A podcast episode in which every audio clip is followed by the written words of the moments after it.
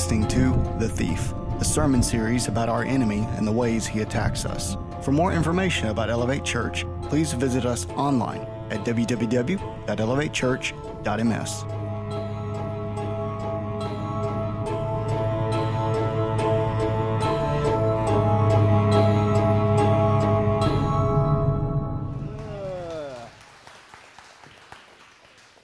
Just look at the person sitting next to you and tell them they sure look good today. Yeah, yeah. Say, last time I saw you, you looked rough, but today you look better. Hey, if you don't know me, my name is Robert Andrews, one of the pastors here at Elevate Church, and I am so glad that you are joining us today. You could be in a lot of different places today, but here you are right here in God's house, and we're excited that you're here with us. We are starting a brand new series today that we are titling The Thief. We are calling uh, The Thief. Now, I don't know if you have ever been robbed before, but I've been robbed uh, a few times. I've had the home that I was living in uh, robbed a few times, broken into. I've had uh, two vehicles that I have owned over the years have been broken into. In 2001, uh, uh, a girl came into my life who stole my heart. Everybody say. Yeah, Amanda, she stole my heart. Make sure you tell her how sweet I am. That'll help me out. Uh, but anyway, just but but really, uh, I've I have been robbed. I've, somebody has stolen from me several times. Uh, now I wonder about this. How many of you have ever ever been robbed, but you didn't realize you had been robbed until maybe days, weeks, or even months later? Somebody stole something from you, and you just did not realize that it had happened. When Amanda and I got married, we had a magician uh, come to the reception that was going to follow our wedding. And I, I love magic. Uh, if you want to see me act like a little kid, man, you take me to a magic show. Uh, I'll get excited about it. Uh, I mean, I'm. I'm just amazed by it. Just it just fascinates me. And so uh, we had this magician come uh, to the reception, and he would go from table to table. And what he would do is he would steal people's watches uh, Amanda and I had worked out a deal that we would get a percentage of the cut when he went to pawn those watches. I'm just kidding. Some of y'all are like, oh my goodness, pastor's a thief. But, uh, but really, he would. He would go from table to table. He would go to a table, and as he would start, the first thing that he would do at a lot of those tables is he really would. He would take someone's watch without them even realizing that it had happened, and he would continue to do tricks and continue to entertain the people uh, that were at that particular table. And every time before he left that table, he would look at the people there and he would say, Hey, do you know? He would look at the person whose watch he actually stole, and he would say, Hey, do you know what time it is? And that person would look at their wrist and their watch wouldn't be there. And then the magician, he would pull it out of his pocket and they would be, wow, everybody at the table would be amazed. They were amazed. Man, this guy stole from me. That's so funny. And uh, everybody was just excited uh, about it. I mean, well, here's, here's, here's the deal. You and I, we really have an enemy. We have an enemy who is a thief. He's a, he's a thief, and that's his whole purpose. Jesus describes the thief this way in John chapter 10, verse 10.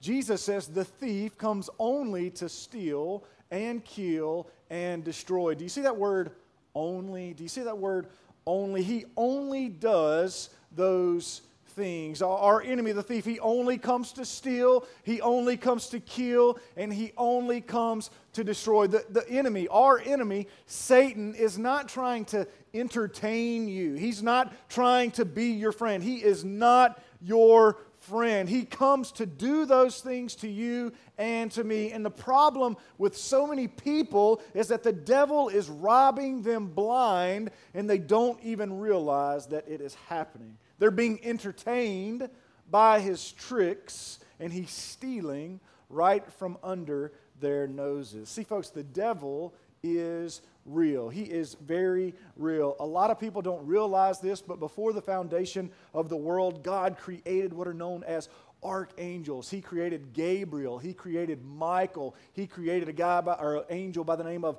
Lucifer. And Lucifer was the worship angel. He was, he was beautiful. He, he led the other angels in the worship of God. He was, he was beautiful and he was full of wisdom and full of glory. The problem is, is that Lucifer became very jealous of God. He became very jealous of God because God was getting all the glory, and Lucifer didn't like that. He said, What about me? What about me? Why, why aren't angels worshiping me? I should get a little share of this. Look how beautiful I am. And so Lucifer fell into this trap of pride, and he basically started a rebellion against God because God had said, I will not share my glory with anyone else. But Lucifer, again, he wanted the attention, he wanted the praise. And so God cast him from heaven. God cast Lucifer and a third of the angels who had joined Lucifer and agreed with Lucifer. He cast a third of those angels down who are now known as demons, who you and I still do battle with even today. Now, you might be wondering why in the world uh, does all this even matter? Why does this matter? Well, here's why it matters. Do you know that you were created in the image and likeness of God? Did you know that? Okay, just making sure. All right, well, I want you to see, if you didn't know, I want to prove it to you. In Genesis chapter 1, verse 27, here's what the Bible says. It says, So God created mankind in his own what? In his own image. In the image of God, he created them male and female. He created them. Now, how many of you have ever broken up with someone? You were dating somebody, you were going out and you broke up. How many of y'all have ever had a rough breakup. You know what I mean? I, I remember uh, one time I had been dating this girl and uh, we, we, we had broken up, but while we were dating, we had taken a lot of pictures uh, together with, with one another. And this was before you had your phone, before you could actually take a phone, uh, take a picture with your phone, and then look at it and decide if you liked it or not. You know what I'm saying? Or you could delete it or start all over. This was when you had those disposable cameras. Anybody remember those disposable cameras? And you would take a picture. You had to, you had to wind that little wheel on the back, and you would just hope and pray, right, that you were going to like how you looked in that picture once you got it developed. So we had taken several pictures together, gotten them developed, and so after we broke up, do you know what she did to the, fa- the pictures that I was in? Do you know what she did? She, she actually took a paper clip and she scratched out my face. She scratched out my face. She blotted out my face. She didn't want to throw the picture away because she was in the picture and she liked the way she looked in the picture, but she didn't want me in the picture. And so she wanted to get rid of me. I had some friends who came up to me and said, Hey, man, you need to watch that girl. She's crazy. You need to watch that girl. You need to watch out. She's crazy. And man, in 2000, I mean, 2000, I mean, still married her. You know what I'm saying? We still got, I'm just, it's not Amanda. I'm just kidding. But, but again, this girl, again, she, she wanted me out of her life because she hated me. She didn't want any reminder of me anywhere. Well, that's how Satan is with you, and that's how Satan is with me. We're made in the image and likeness of who? God. So that means that when the enemy looks at you, when he looks at me, do you know what he sees? He sees an image of who? God, the likeness of God, the one he hates, the one he purposely started a rebellion against. So he's going to continually come after us to kill, to steal, and to destroy. He's not your friend. He's not your friend. He is your enemy. And so, in this series, what I want to do, what I hope to do, is I want to try to help you understand some, some things about him so that when he does attack, you will be equipped to withstand his attacks. Because again, he's going to attack you. He may be attacking some of you right now. And so today, again, I want to talk to you about one of those attacks that Satan has, one of the attacks that he comes at us with, and that is deception. See, not only is the devil a thief, but he is a deceiver. He's the, he's the deceiver. See, one of the ways that the enemy comes at us is with lies. With, with lies, he lies to us and he tries to take us away from God's truth. Here's how Jesus, again, described the enemy. Here's how Jesus described Satan in John chapter 8, verse 44. Jesus said this He says, he was a murderer from the beginning, not holding to the truth, for there is no truth in him. When he speaks, when he lies, he speaks his native language, for he is a liar and the father of all lies. Father of lies. Any time the devil speaks, he's lying. Somebody said, How do you know if, if the devil is lying to you? Well, in the words of the great theologian Meghan Trainor, you know, if his lips are moving, he's lying, lying, lying, lying, right? He's lying. When he speaks, he lies. He cannot speak the truth. He's always lying. And that is his first strategy when he comes against Eve in the garden. He, he actually attacks the authority of God's word, he attacks the truth with lies. It's crazy to even think about. Because if you know the story, you, you know that a serpent comes to Eve. Now, who is the serpent? This serpent that the Bible talks about is a physical form. It is Lucifer in the physical form. It's a physical form of this evil one, and he comes up to, to, to Eve and he deceives her. How does he? How does he deceive her? He did it again by attacking the word of God. The serpent could have tried all sorts of ways to get Eve to come along with him. He could have, he could have come up with all sorts of ways. He could have done anything. He could have tried to attack some of her insecurities, you know. He could have slithered up to her, stuck out his tongue like a serpent. That's my best example, I don't know. But he could have said, Hey, Eve, Adam doesn't love you. He, he's tired of hearing you talk about your feelings all the time. He doesn't love you. He, he wants to go to his man cave, like literally. He wants to go to his cave and be away from you forever. Eve, he liked it better when it was just him and the animals. Eve, he wants his rib back. He wants his rib back. He, he does. There were all sorts of ways, again, that he could have come at Eve, but how does he do it? He comes at her by attacking the word of God, and that's still how he comes at us by attacking the word of God. And I want you to see how it happens. If you're keeping notes, you want to write them down. There's two things that I want you to see that he does to the word of God, that the enemy does to the word of God. The first thing the deceiver does is he questions the word of God. He questions the word of God. In Genesis chapter 3, verse 1, the Bible says, Now the serpent was more crafty than any of the wild animals the Lord God had made. He said to the woman, did God really say, You must not eat from any tree in the garden? Did God really say? Notice that the enemy doesn't even question whether or not God has spoken, he just questions what God has spoken. Just questions what he has spoken. And again, that's exactly what he still does today. He wants you and I to question what God has already spoken. Well, did God really say that sex outside of marriage is wrong? Did God really say that marriage should be between a man and a woman? Did God really say that you should go to church? Did God really say that you should tithe? Did God really say that you should serve? Did God really say that you should forgive others? Did He really say this? Did He really say that the enemy, again, he wants to plant seeds of doubt in our mind when it comes to the Word of God? Did He really say this? Or, or, or, or did He really say you can't do that? He wasn't speaking to you when he said that. He was talking to people hundreds and thousands of years ago. Maybe, maybe he meant it for those people, but not for us. It's 2018. We've evolved way past that. Never mind the fact that the, the Bible says that God's word is firmly established. Never mind the fact that, that God's word is eternal. Again, we've evolved way past that. Besides, God loves you so much. God wants you to be happy.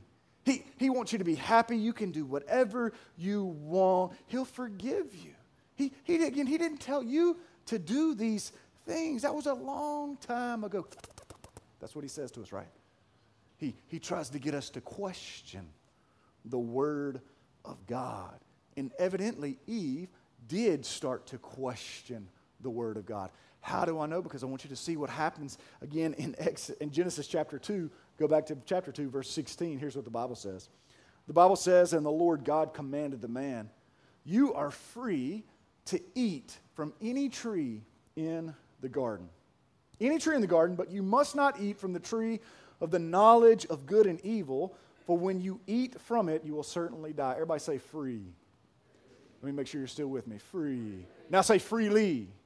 Right? So, what I want you to understand is that God said, hey, look, Adam, Eve, man, you're, you're free to eat from all these trees orange trees, apple trees, pear trees, peanut butter and jelly trees, all these trees. You can eat from them, all of these trees. This tree, that tree, this tree, that tree, this tree. Eat freely, eat as much as you want, eat whenever you want. But just this one.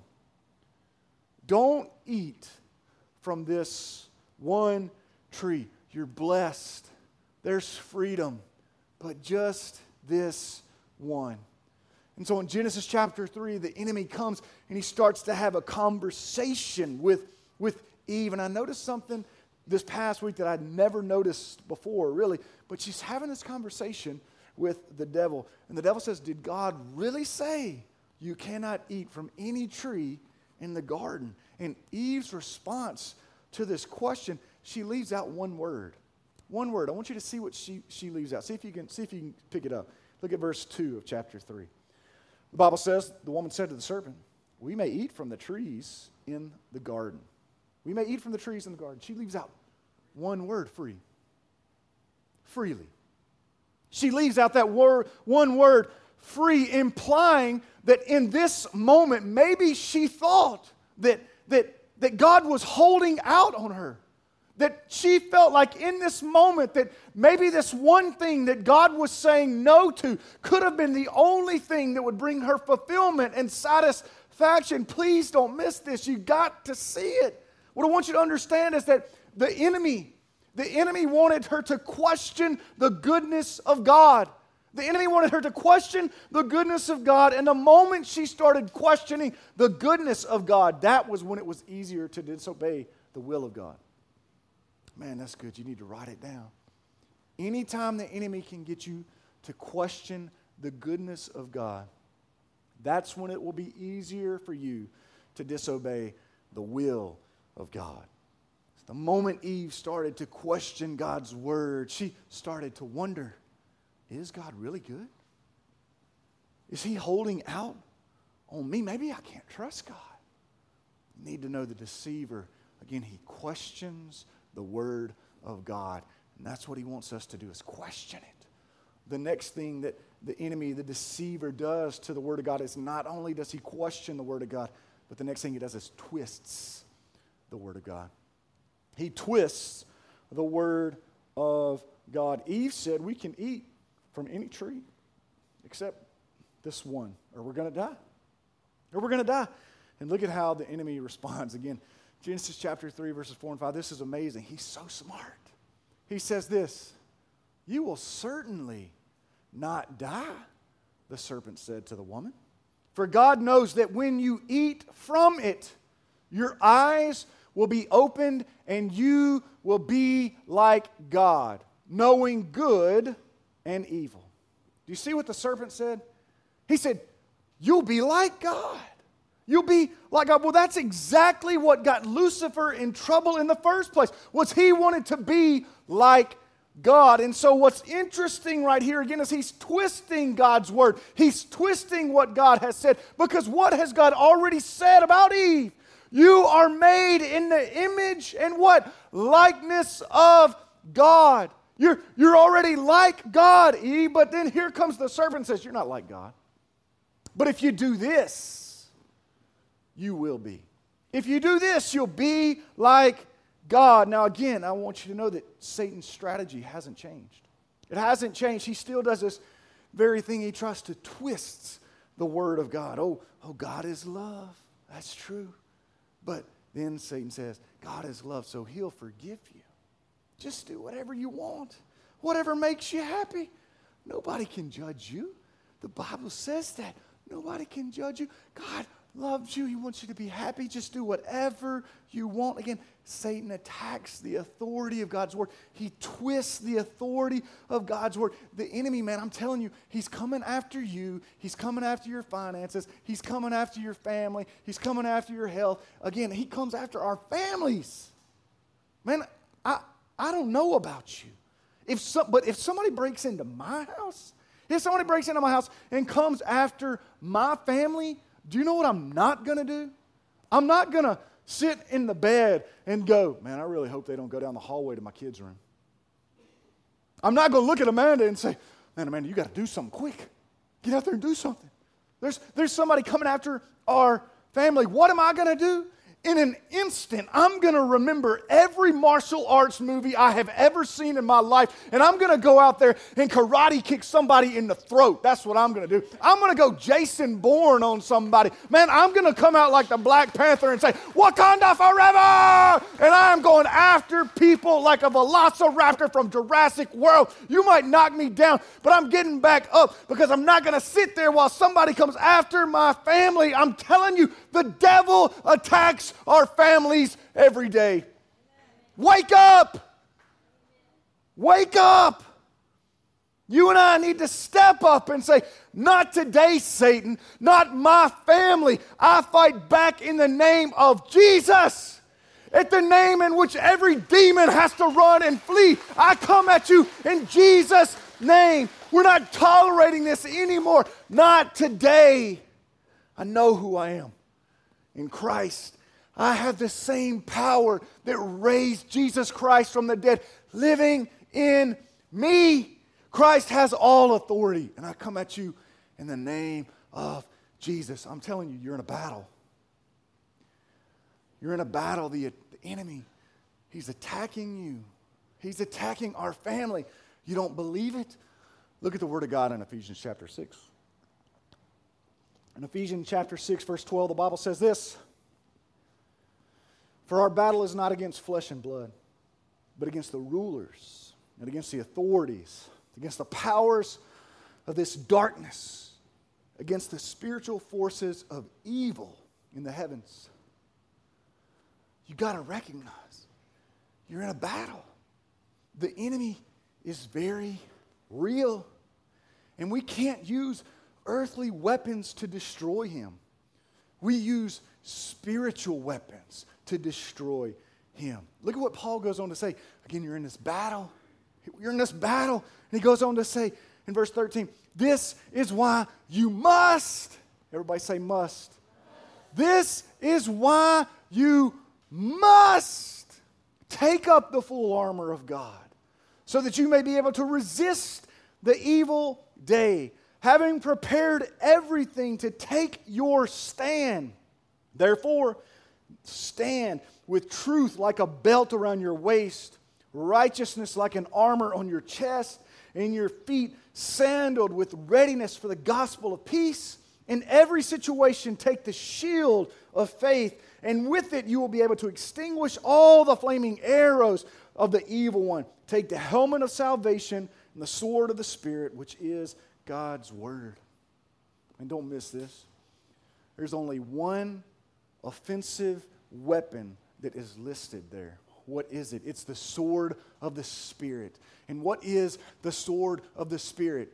It's God's Word, the very weapon that Satan is trying to twist, that Satan is trying to get you to question. Do not let Satan twist the Word of God. Do not let Satan twist your sword. Listen to me, the Bible is not just some sort of book out there to treat you and to teach you and I how to be nice and kind. The Word of God is a weapon.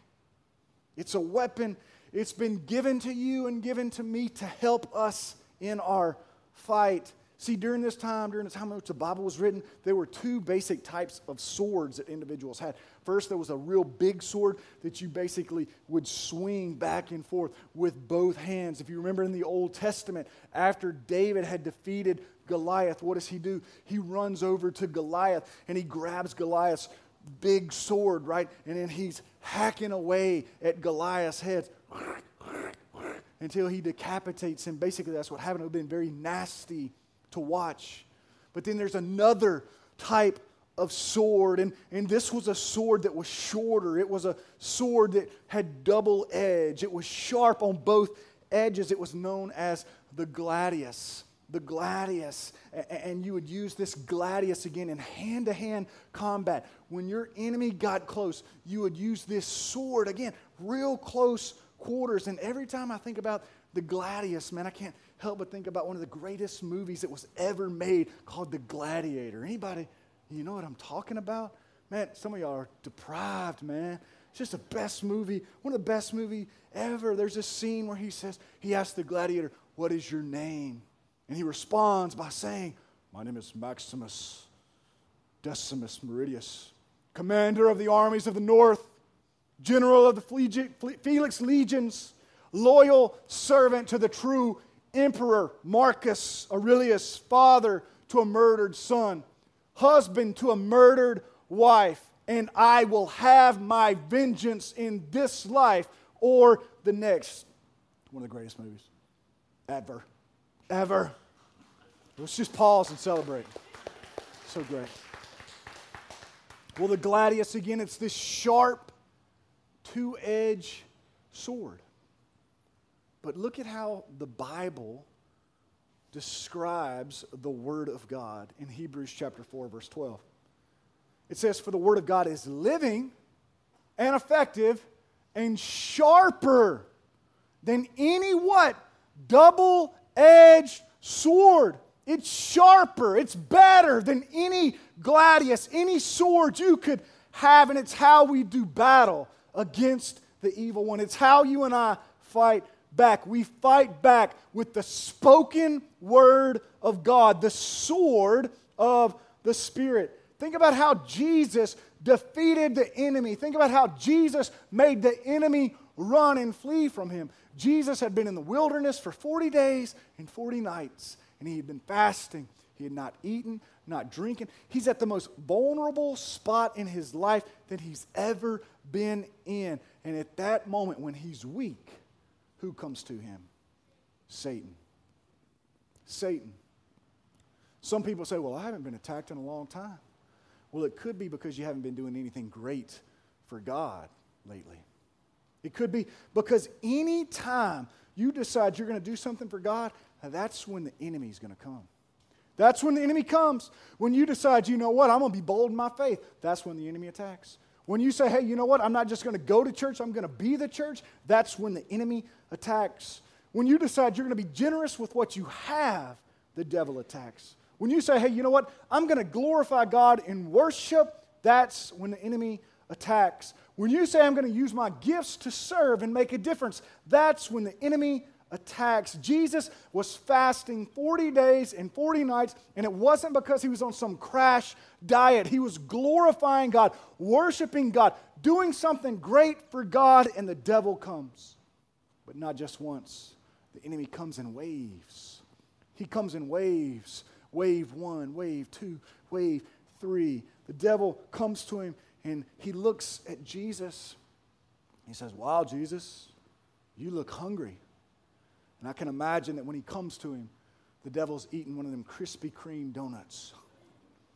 Mmm, those are so good. Mmm, you look hungry, Jesus.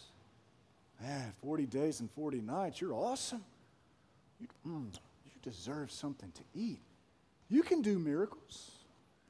Hey, why don't you tell these stones to become a Krispy Kreme donut? Why don't you tell these stones to become biscuits and gravy? Why don't you tell these stones to become bread? And what does Jesus do? He draws his sword and he says, It is written that man shall not live on bread alone, but on every word that comes from the mouth of God. He uses his weapon and so the enemy comes back and he says, Wow.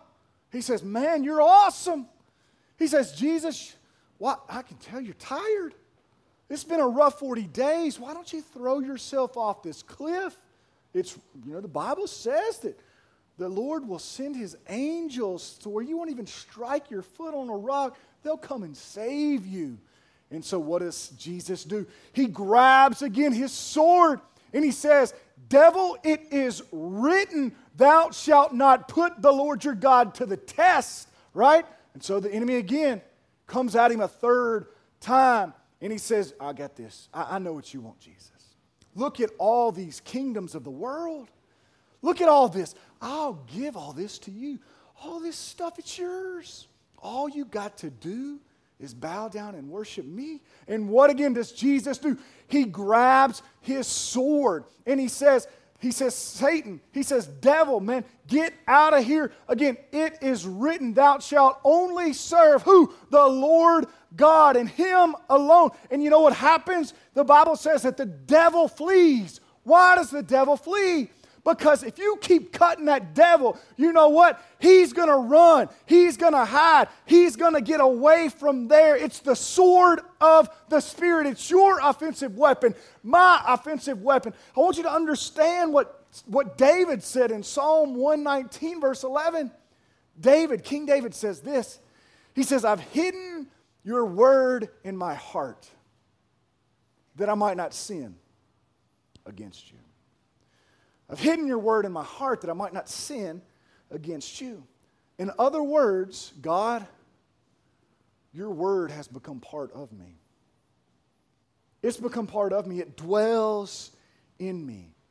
How do you get the word of God to dwell in your heart?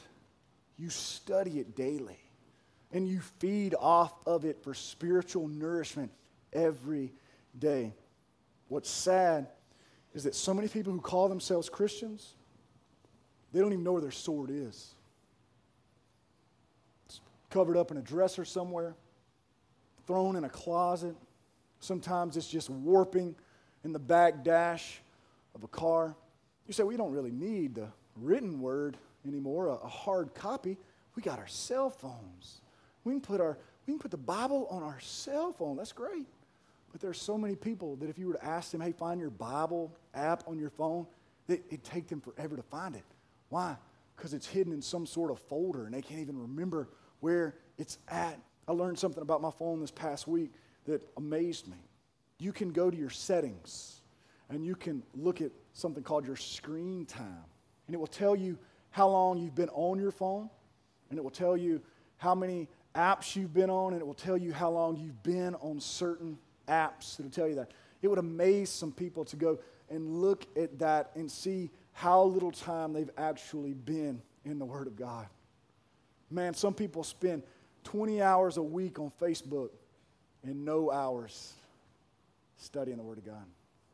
Some people spend hours and hours and hours crushing candy when they should have been crushing Satan in the Word of God. That's what they should have been doing. Again, so many people don't even know where their sword is. But listen to me Jesus quoted the word, He used the sword. And before you can quote the word, before you can speak the word, it's got to be hidden where? In your heart. The Bible teaches that out of the abundance of the heart, what? The mouth speaks. It's powerful. It's living. The Word of God is active. It's sharper, again, than any two edged sword. And so, what do we do? We use the Word of God. Whenever you feel a little depressed, you quote the Word. Psalm 43, verse 5 says, Why am I discouraged? Why is my heart so sad? I'll put my hope in God. I'll praise Him again, my Savior and my God. Whenever your family is under attack, whenever you feel like you're being attacked, you say, You know what? Isaiah chapter 54, verse 17 says, No weapon formed against me will prevail. No weapon formed against me or my family will prosper. When some people say, You know what? I'm not going to live for God anymore, you know what you can say? Well, some families might not want to do that. But Joshua chapter 24, verse 15 says, But as for me and my house, guess what? we're going to serve the Lord. Whenever you want to quit on your faith, you realize, hey, you know what? I'm not going to quit because if I endure, I will reap a harvest in due time if I do not give up. You remember, hey, you know what? I can do all things through Christ who gives me strength. All things are possible with God, I might not like what I see. I might not like what's going on in my life. I'm not going to lean on my understanding, though. I'm going to lean on God. In all my ways, I'm going to acknowledge Him, and He's going to make my path straight when your marriage is under attack. When your marriage is under attack, you got to pull out that sword and say, Love is patient. Love is kind. Love does not envy. It is not rude. It is not boastful. It's not self seeking. It's not easily angered. It does not delight in evil, but it rejoices in the truth. Love always hope. Love always persevere. Love endures forever. You quote the words, you draw your sword for every attack. For every attack the enemy comes against you with, you draw your sword, you cut the devil. You cut the devil.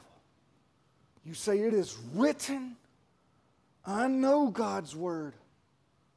I know who I am in Christ. And this is what I have in Christ. Satan, you're already defeated.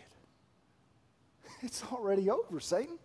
Get behind me because greater is he that's in me than he's in the world, right? And I'm more than a conqueror through Christ who loves me. And if God is for me, who can be against me? Again, you draw your sword, you quote the Word of God. Man, I wish there were some people here who were excited about the Word of God and how the Word of God had brought them through certain things because they went back to the promises that they had. I'm telling you, you've got to know the Word of God. The deceiver, he wants you to question it. He wants to twist it.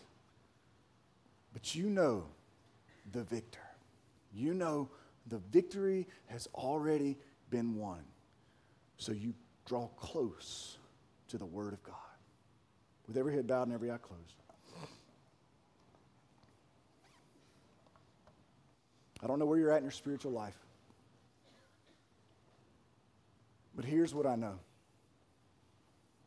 I know there's far too many people who have been Christians for years. And they just don't know the Word of God. They don't have a passion for the Word of God. I'm telling you, we need the Word of God. And so if you just say, Pastor, help me to fall in love with the Word more and more, pray for me. Pray that I'll fall in love with the Word of God. If you'd ask that from the bottom of your heart today, I'm going to ask that you just raise your hand. Amen. A lot of hands. A lot of hands. Amen. Father, I just pray that you would help us to love your word the way that you want us to. Help us, Father, to draw close to you each and every day. Father, I pray that you would even help me to love your word more. Father, help me to give your word the attention that it deserves. As we continue to pray, again, nobody's looking around. But I wonder today if there's somebody who came in here and you just feel like the enemy has a deep hold on you. You know you're not saved. You know you're not living for Jesus. You know you're in bondage and you want out of it. I got good news for you. The word says, Whom the Son sets free is free indeed. And I want you to know today that Jesus wants to set you free. And so if you'd say today, I, I want to be saved, I want to be set free, I want to give my heart to Christ, I want to give my life to Christ. If that's you today, I'm just going to ask that you pray this prayer right where you are. Father, forgive me for all of my sins. Come into my heart and mold me into a new person. Change me into the person that you want me to be.